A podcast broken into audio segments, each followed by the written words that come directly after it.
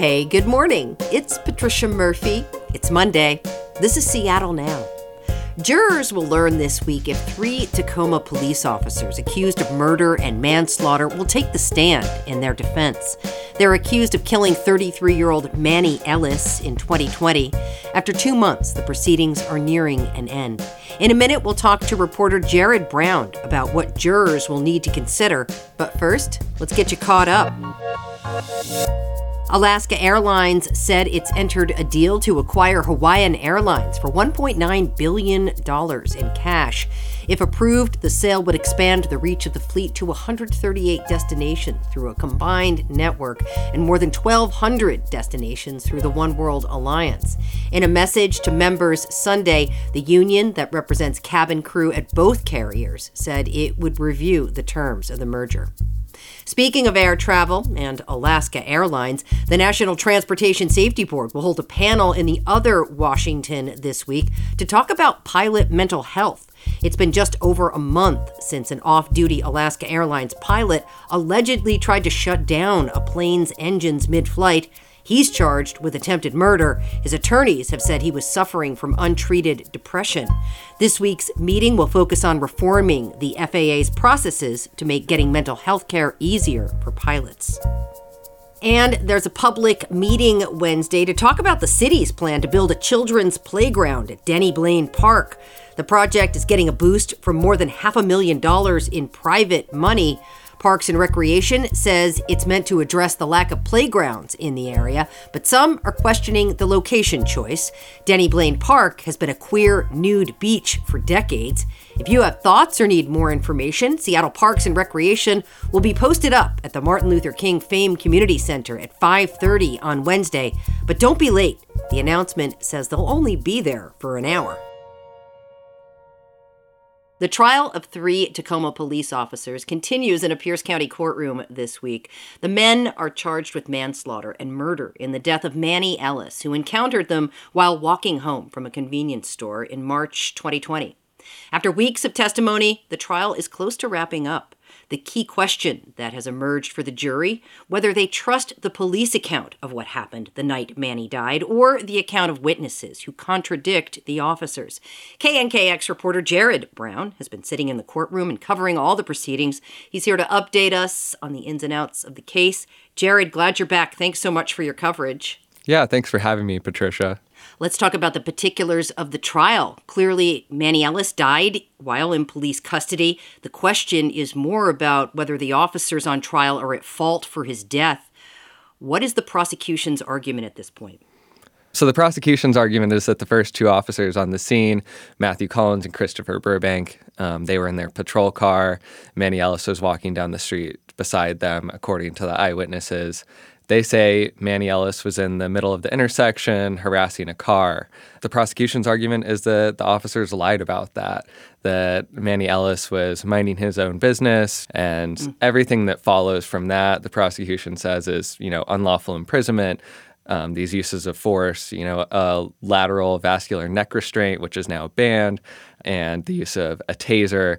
The prosecution is arguing that that amounts to assault. The defense is that these officers were doing their job. They were tasked with restraining somebody who was completely out of control. You know, they kept using this argument that, that he had no quit in him, that he continued to thrash around, and him dying in police restraints was a, a product of his own resistance. And really, what led to his death was a, a meth overdose and the stress on his heart, which was enlarged. He had no quit in him. What an interesting phrase, Jared. Talk about that. Is are they trying to say that he wouldn't stop? Yeah, and the defense argument here is that they're looking back at two of Manny's past arrests, these other interactions with law enforcement where it appears Manny Ellis is high on methamphetamine, he struggles, and the officers have difficulty getting him into handcuffs and he's resisting restraint. So they're connecting the dots between this 2015 arrest, this 2019 arrest where Manny later said he was in a meth psychosis, this argument that those two arrests give enough information that it makes sense that Manny may have acted that way on March 3rd, 2020. They're, you know, kind of trying to piece together what happened that night because the beginning of how this started is is the big question is because really all we have is the officer statements and you know, a short snippet of video um, from a doorbell camera across the street as far as what happens before these civilian witnesses start taking video of the encounter. Cause of death is also central to this case, Jared. Has the uncertainty around the way Manny Ellis died been clarified during this trial? So the state brought on a lot of experts. They brought in probably the leading expert in in custody police deaths, Dr. Roger Mitchell. He's a former DC medical examiner. He teaches at Howard now, and he says unequivocally the police restraint and the fight is what killed Manny. They also brought on a pulmonologist, so a lung expert, and a cardiologist, a heart expert. They said this is clearly not originating in the heart. This is originating in the lungs and the ability to pass oxygen throughout the body. And they also brought in Dr. Thomas Clark, the former Pierce County medical examiner, who initially ruled this a homicide by uh, a lack of oxygen from the police restraints. So there's a lot of evidence from the state put forward that this was from the police restraints. The defense proffered a emergency room doctor. She works at Madigan, so she's a local doctor, um, hoping that resonates a little bit more with the jury. And she says that this was a meth overdose, that, you know, Manny Ellis would have died whether or not he would have interacted with police. You know, so much of this comes down to how this struggle between Manny Ellis and the police starts. What is the jury wrestling with here? What are the two options the jury has? So, the original narrative that we heard from the Tacoma Police Department is that these officers came upon this intersection, 96 and Ainsworth on the south end of Tacoma. It's not the best area. It's been referred to as a high crime area a lot throughout the trial.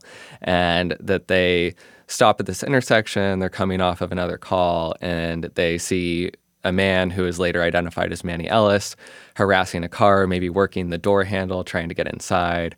They call him over to their car. They say he kind of turns and he's acting strange. He's very sweaty he comes up and says, I'm having a bad day. I have warrants. And Officer Collins, the driver, says, Go over to the curb. We'll talk to you. On his way to the curb, he zeroes in on the passenger officer, Officer Burbank, and says, Well, what if I punch you in the face? And starts hitting the police car. And that's what leads to the struggle. Officer Burbank, he says in his interview that he did door check Manny Ellis. So that's something that lines up between the civilians and the officers that this all starts, the physical aspect starts with the door check eh, that knocks Manny Ellis to the ground. The civilians, on the other hand, you have Sarah McDowell, who's directly behind the police officers. You have her former boyfriend, who's behind her at this stoplight. And then you have a pizza delivery driver who's on the other side of the intersection. They say, as far as they can tell, Manny Ellis is, is walking down the street. They say he approaches the, the patrol car and it looks like there's a casual interaction and then they see the door fling open and Manny Ellis hits the ground and they say that's how this all got started. Has anything in this trial surprised you or not gone the way you've expected it to, Jared? I think the biggest surprise is that we didn't learn much new information. We haven't really clarified what led up to this struggle and what happened in those minutes where we don't have video. The state and the defense are just so far apart that it's really hard to to reconcile those stories and I think what will be interesting is for the jury to kind of to find that middle ground of what's the most reasonable thing that happened that night. They're going to be hearing from the officers soon who are charged in this case. They're going to be speaking in their own defense. What might we learn from their testimony? The defense, at this point, they've added some question marks around whether these officers are going to get up and testify. They have not wanted to tell the attorney general's office whether they're going to call additional witnesses. Um, there's questions about whether uh, another toxicologist could be called um, to testify about the meth in Manny's system. And the officers themselves, they've been pretty vague about what to expect next. And that's been a, a frustration for the attorney general's office as well, trying to plan out what the rest of this case is going to look like. So it's possible these officers will not testify. Absolutely. And that can't be held against them by the jury. That was a big question through jury selection is if these officers don't get up and testify in their defense, will you hold it against them? Because you're not allowed to in a criminal trial. That's going to be interesting for the jury because so much of this case comes down to how much they believe the police account. Absolutely. And even the the experts who have testified at trial, they're not allowed to make this credibility determination. Uh, they kind of give these two paths. If you believe the officers, then this. If you believe the civilians, then this. And that's the difficulty for the jury in this case, for sure. This conversation about how much you believe the police is something that a lot of people have been grappling with over the past few years. You know, including media institutions who are rethinking how they share and fact check their information. Do you think this shows up for the jury as they evaluate this evidence? Absolutely. I mean, traditionally, police officers always get the benefit of the doubt. And as defendants in this trial, even more so, they get the presumption of innocence. So, this is a huge question. Normally, police officers are coming in to testify on behalf of prosecutors against a civilian, not in the chair of the defendants. So that's been a big question throughout the trial is the credibility of these officers kind of looming over because none of the witnesses who are testifying can can say that for the jury. It's really for them it's all about weighing all of the testimony and nobody can give them a real roadmap of who to believe and who not to believe. All right. Well, we're nearing the end of this trial, but there is more to come. Let's talk about what happens next and when we may get a verdict. So, right now, the defense still has more witnesses to go. They haven't given us a clear path of what to expect next, whether they're going to put on more expert witnesses to talk about the meth and Manny system and it's also a question of whether the officers are going to testify. They said early on in their opening statements that at least Officer Rankine and Officer Collins were going to testify in their defense. It was also suggested that Officer Burbank would. That's not a given right now, so we're not exactly sure what to expect. After the defense rests their case, the state could put on a rebuttal case. The judge Bryan Chushcoff didn't allow them to call some of the trainers at the State Police Academy initially, unless it became more of a controversy of what these officers were exactly trained on when it comes to prone restraint. When you have somebody face down on the ground, typically with officers holding them down, and whether that's dangerous. You have a state expert who says that was wholly inappropriate. As soon as he's handcuffed, you need to get him on his side. You have a Renton police training sergeant who's a former King County deputy prosecutor who comes in and says, that's not the case. What they were doing was reasonable. They had somebody who's thrashing around.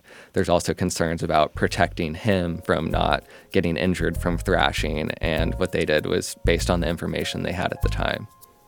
Well, there is certainly a lot for the jury to get their head around. And I know you and the team at KNKX are continuing to report on this from the courtroom every single day until the verdict arrives, and we will drop a link to your coverage in our show notes. Reporter Jared Brown, really appreciate your time. Thanks so much. Yeah, thanks for having me.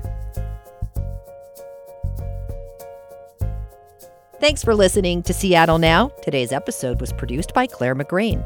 Our production team also includes Caroline Chamberlain Gomez, Vaughn Jones, and Jenny Cecil Moore. Matt Jorgensen does our theme music. Seattle Now and KUOW Public Radio are members of the NPR network. It's an independent coalition of public media podcasters. You can find more shows in the network wherever you get your podcasts. I'm Patricia Murphy. See you tomorrow.